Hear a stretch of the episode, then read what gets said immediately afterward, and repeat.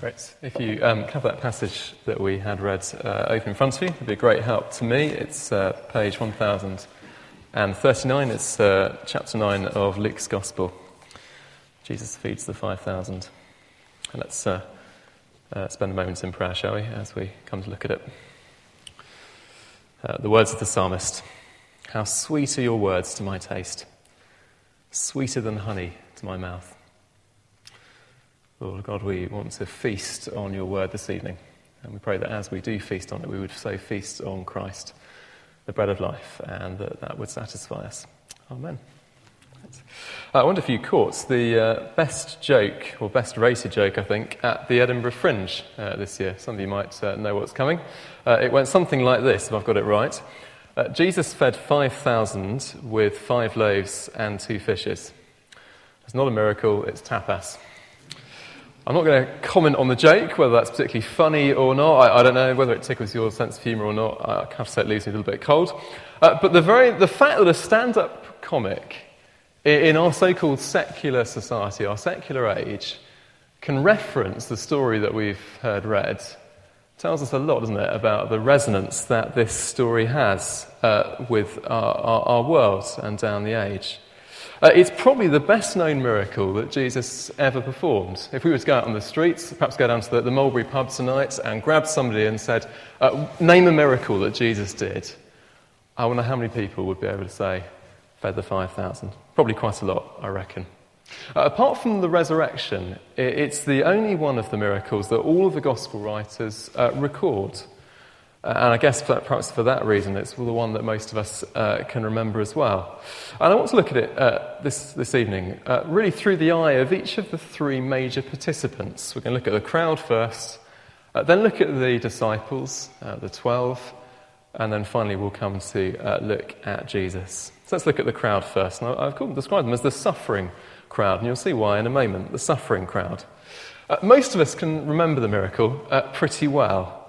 But I think very few of us remember the context uh, of the miracle. Let me um, help you out.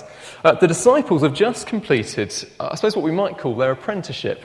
And you can kind of see that, can't you, in uh, verse uh, 10. Uh, the apostles returned. let me remind you what's happened. At the beginning of chapter 9, Jesus has, has, has, called the 12 together and then he's sent them out to preach and to, to heal. And from what we can tell, it was a pretty amazing time. They went out, things happened, they saw stuff uh, happening, and they came back really, really excited. But it wasn't without cost. I guess if you've been involved in, I don't know, a beach mission or a holiday club or a summer camp, you probably know something of that feeling, don't you? You can have a week where it's, it's obvious that God is doing stuff, and it's really, really, really exciting. But it's actually really tiring as well. You come back and you're really excited and really buzzing, but also really tired. And I think that's probably what, what was going on here. The disciples were really excited, they'd seen God at work, but actually they were really quite tired and just in need of a rest. And, and Jesus realized that, and, uh, and, and, he takes them away for a sort of mini break. Uh, a mini retreat at uh, Bethsaida, which is on the sort of north shore of Galilee. It's one of the little fishing uh, villages, a bit like being in the Lake District. So they've gone off to, to, uh, to Keswick for a, uh, Coniston for a bit of a breather. Jesus realizes they need a bit of time out to rest, to refresh. It's a helpful reminder for us, isn't it? Just in passing, that uh, the pattern of Jesus isn't work, work, work, work, work. So often we can think that as Christians. And it is right to strive, it's right to work hard, of course. It's right to work hard uh, for the kingdom of God. But actually, it's not constant, never, non, it's not non stop work. Uh, if Jesus and the disciples needed to take time out, to rest and replenish, how much more do you and I do? I think we need that a lot.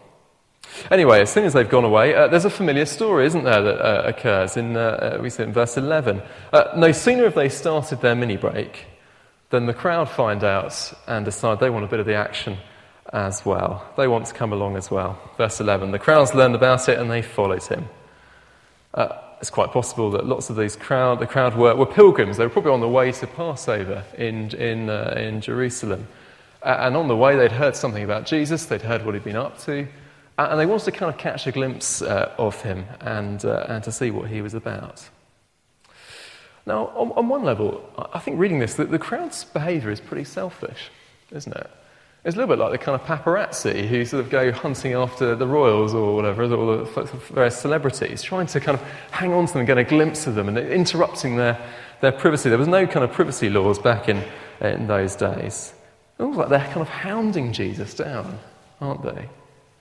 I mean, can't they see that he's absolutely knackered? He needs some time out. His friends are exhausted. They've just gone away. They need some peace and quiet. Why can't they just respect their privacy a bit?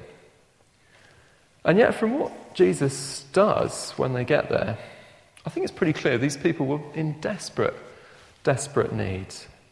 Uh, they were physically and spiritually sick. Uh, they really needed uh, the touch of the Lord Jesus. Uh, we're told, aren't we, that uh, they, uh, Jesus welcomed them and he spoke to them about the kingdom of God and he healed those who needed healing. It's a sad reminder of the reality of the broken world that we live in. These people were hungry for Jesus for a reason. Uh, they were desperately, desperately needy. Uh, some of you remembered uh, last summer we did uh, the Who Cares. We took part in the Who Cares mission uh, across uh, Norfolk. and reading some of the, the, the responses that people gave, we asked the question really, what hurts the most in your life? What, what's the thing that really hurts the most? And reading some of the responses was heartbreaking. Uh, and for me, it was, a, it was just a really sad reminder of the fact that we do live in a really broken world. People are in desperate need of Jesus. And I think we uh, see that here. Uh, if you do ask the crowd who cares, they've got no doubt. they know the answer to that question. Jesus cares. And they're not disappointed, are they? Uh, Luke says he welcomed them. Didn't just kind of grudgingly accept them, all right, I guess you're here. Open arms, come to me, come on. I'll sort you out. Uh, he welcomes them, he makes the hurting whole again. Uh, he's the compassionate Saviour. I suppose uh, I'm not alone this week uh, looking at the photos of the migrants um, that's been sort of taking over the news, uh, news outlets the last week. Uh, it's very easy, isn't it, to, to look at those and be shocked, and I think that's a right response. It's right to be shocked out of our complacency and our sense of satisfaction. Uh, but I wonder how many of us will look at that and say, yeah, I need to do something about it, but when I'm less tired, or when I'm less busy. Don't know, if I'm honest, that's, that tends to be my response. I think, yeah, I need to do something about that. But I'm a bit tired at the moment. I've had a tough week. I've got plenty of things on at the moment. I just can't do any more about that. How wonderful that Jesus isn't like us. Isn't it good that Jesus is not like us? He doesn't see needs and says, It's all right, I'll deal with them when I've got a little bit less on, when the diary's a little bit less full, when I'm a little bit less tired, when I've had a, had, uh, had a bit more food.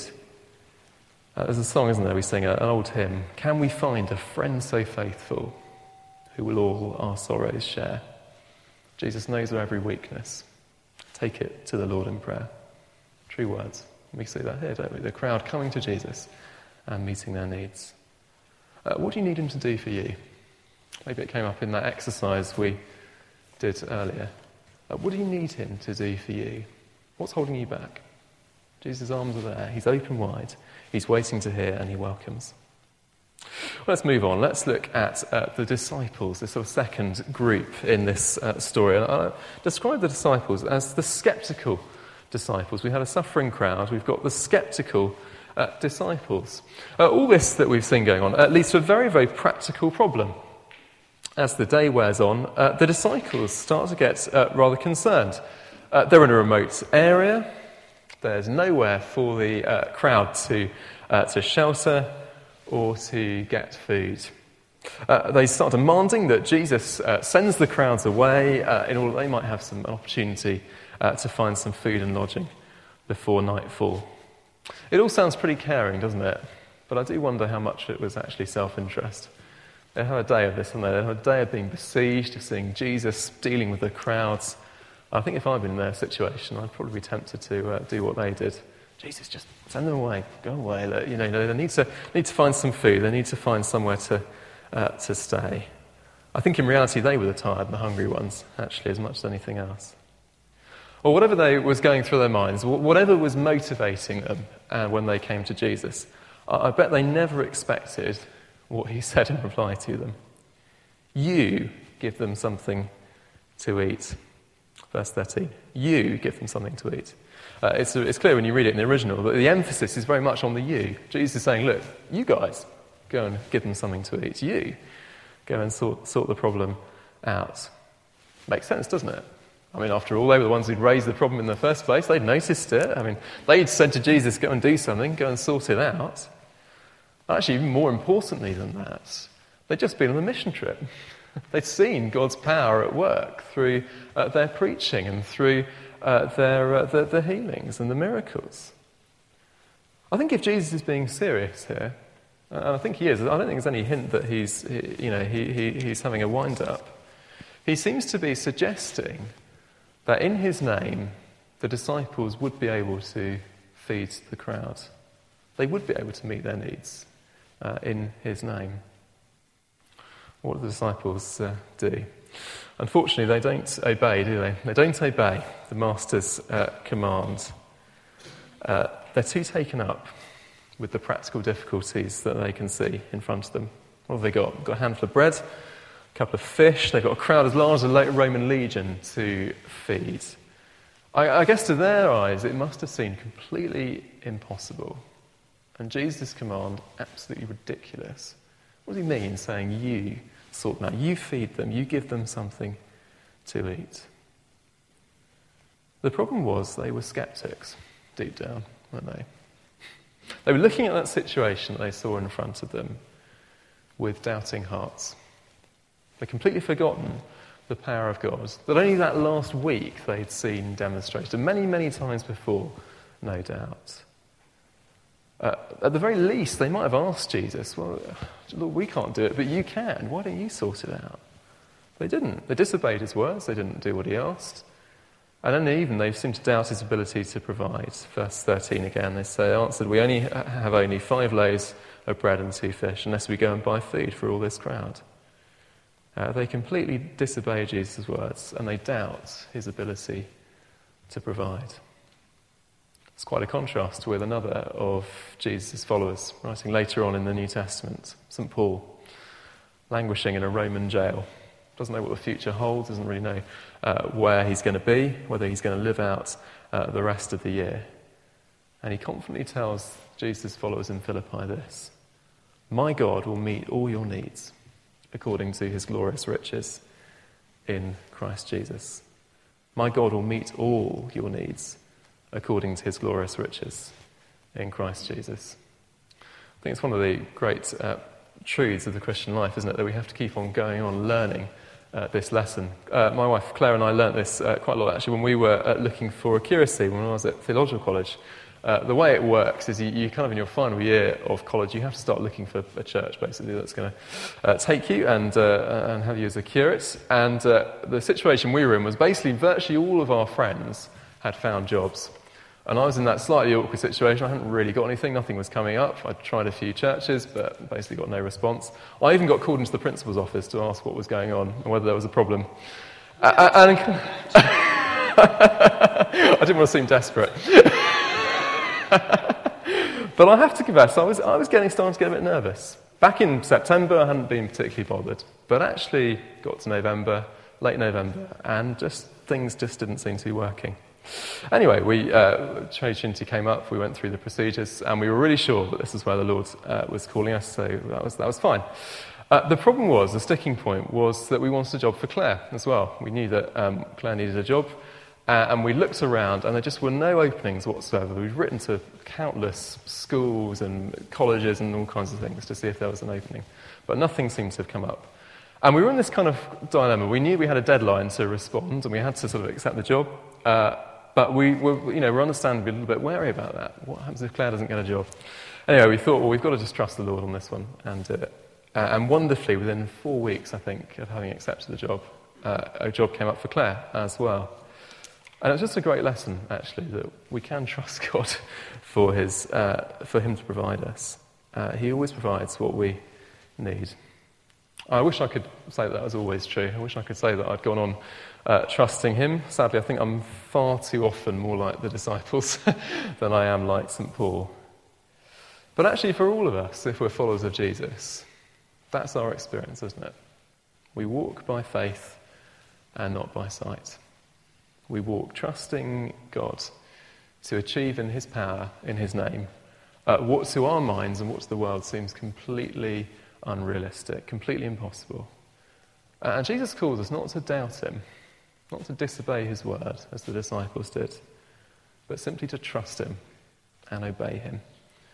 Uh, and let's be praying that we would be, be, growing in that. We'd be stepping out in faith, growing in our trust of Him, trust of His word and His promises, and seeing what He does with that. Let's look finally at uh, Jesus, the uh, sufficient uh, Saviour.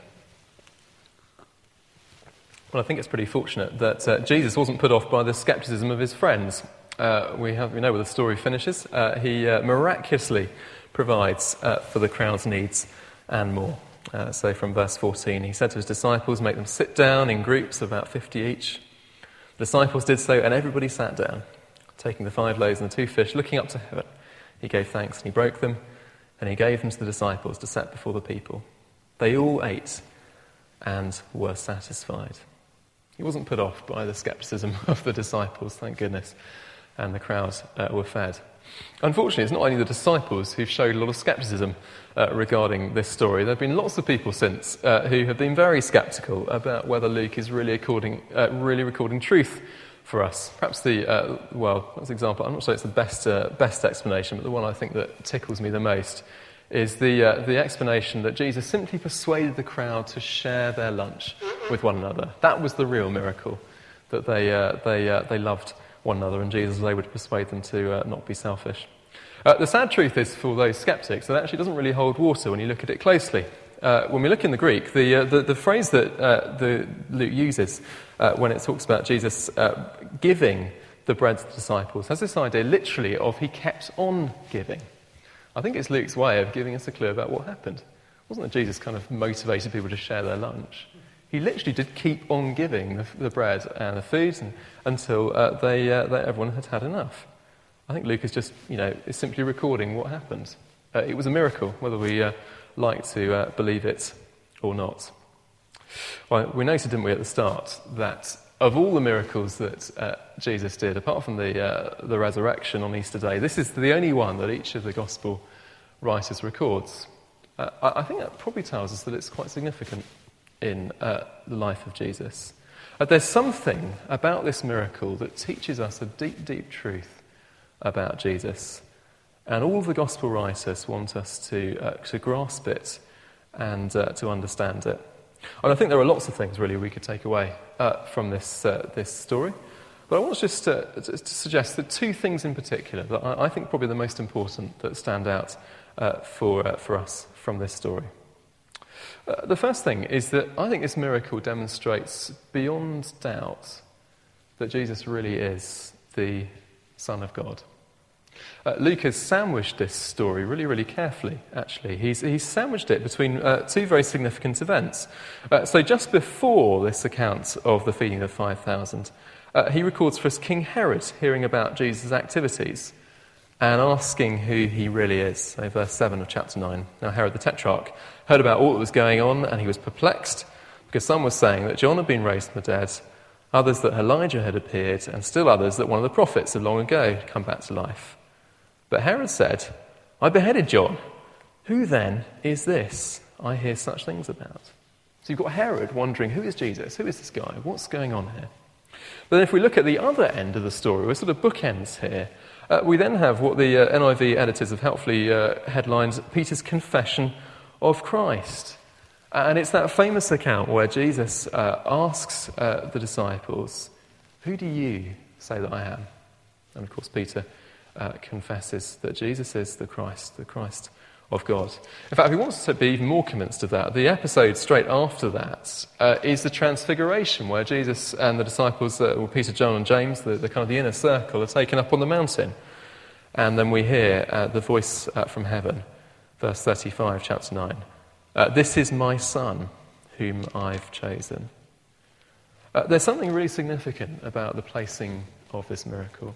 Uh, Luke is uh, telling us, I think, that beyond doubt, Jesus is the Son of God. If we don't believe Peter, if we don't believe the Transfiguration, he's setting it up for us here.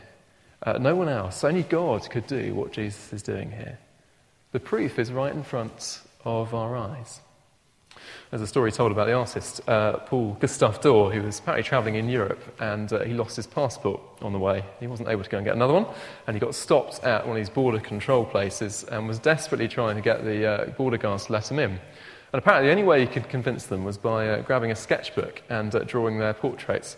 And apparently, they recognised his style and they were happy to, uh, to let him in on the, on the basis of that. only Dore could draw like Dore. And only God could perform the miracles, the works of God. Jesus is the Son of God. There need not be any doubt about that. But I think this miracle not only tells us who Jesus is, but I think secondly, it also gives us a clue as to why he came. Why is he here in the first place? Uh, verse 12 the disciples uh, point out to Jesus that they're in a remote place.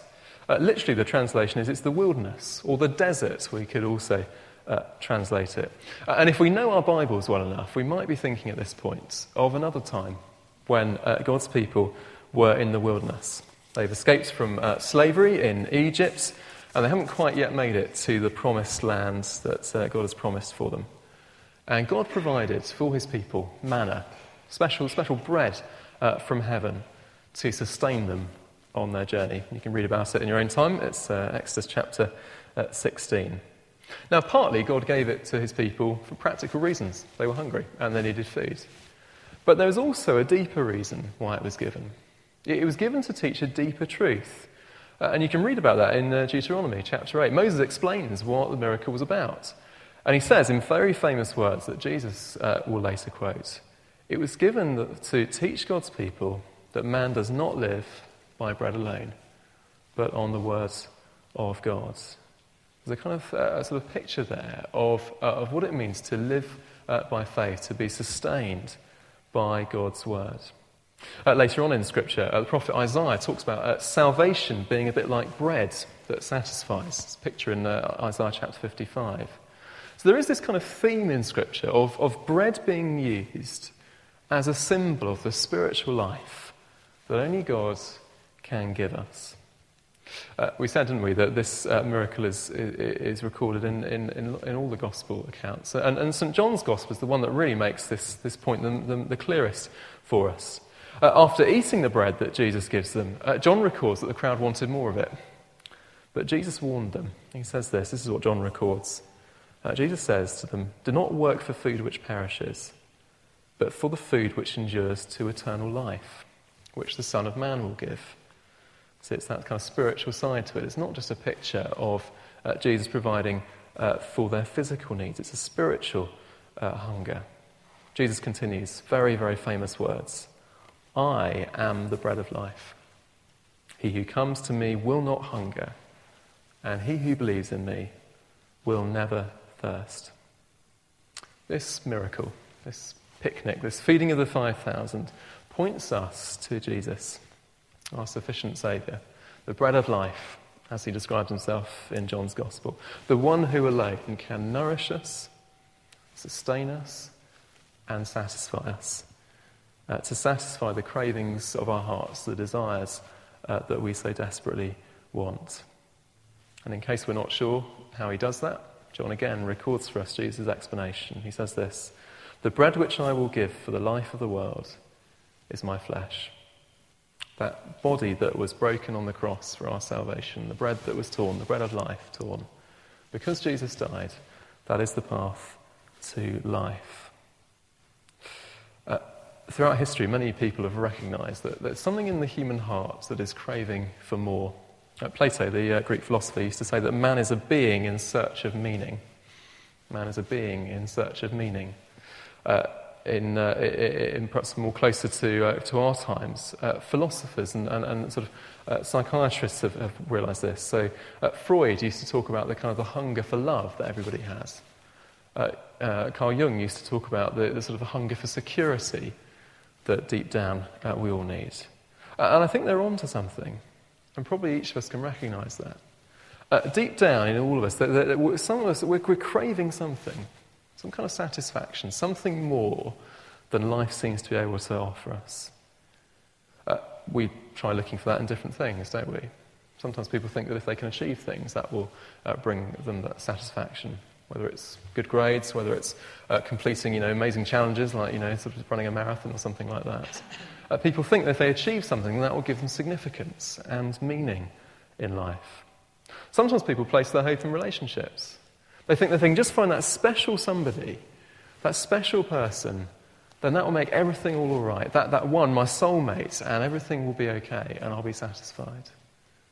Uh, sometimes uh, people uh, place their hope in material things. If I can just kind of acquire that bigger house, that bigger car, uh, that new uh, laptop, uh, whatever it happens to be, it, that hope that that's something, that, that sort of thing will, will, will somehow will satisfy that, that, that hunger that's deep down inside. And in many ways, those things are good things, often. It's good to have relationships. It's good to achieve things. They're not bad things.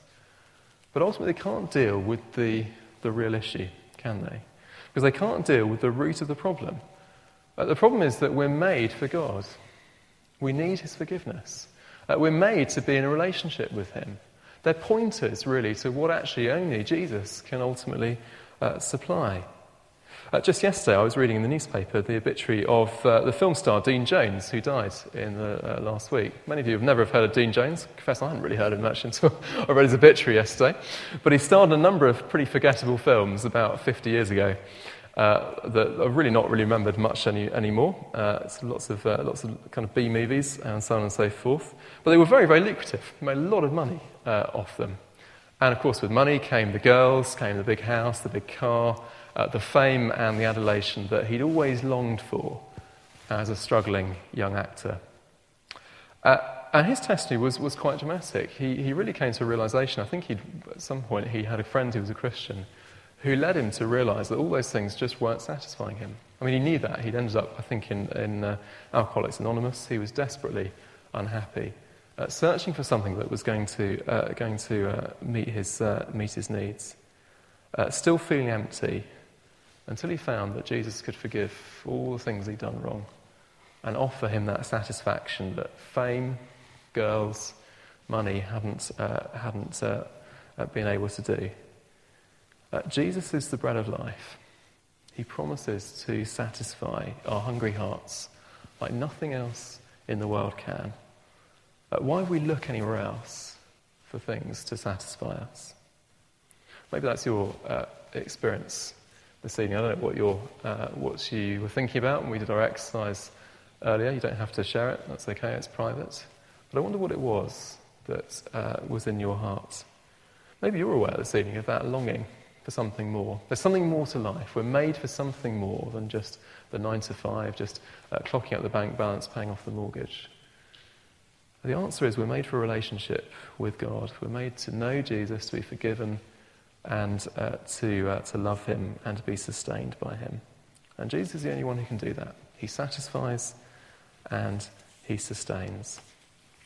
St. Augustine famously said that our hearts are restless until they find their rest in him. That was a lesson, I think, that Jesus was teaching the crowd, teaching the disciples. I think he teaches that to us as well. Let's be uh, learning and obedient, shall we, and trusting him. Can I pray? Well, Jesus, all of us do know the truth of that quote, observation from Augustine our hearts are restless until they find their rest in you. Each of us know that we so often look for different things to satisfy us, whether it's material things, relationships, maybe even food for some people, who knows. And yet we realize that you are the bread of life. We thank you that you came to offer the answer to the hunger of our hearts, to satisfy us, to sustain us like nothing else can. And we pray that we would uh, come to you, we would be filled uh, with the bread that you offer. Uh, we would keep coming back to you. We wouldn't go looking elsewhere. Uh, so please offer it to us. We thank you that you are the bread of life.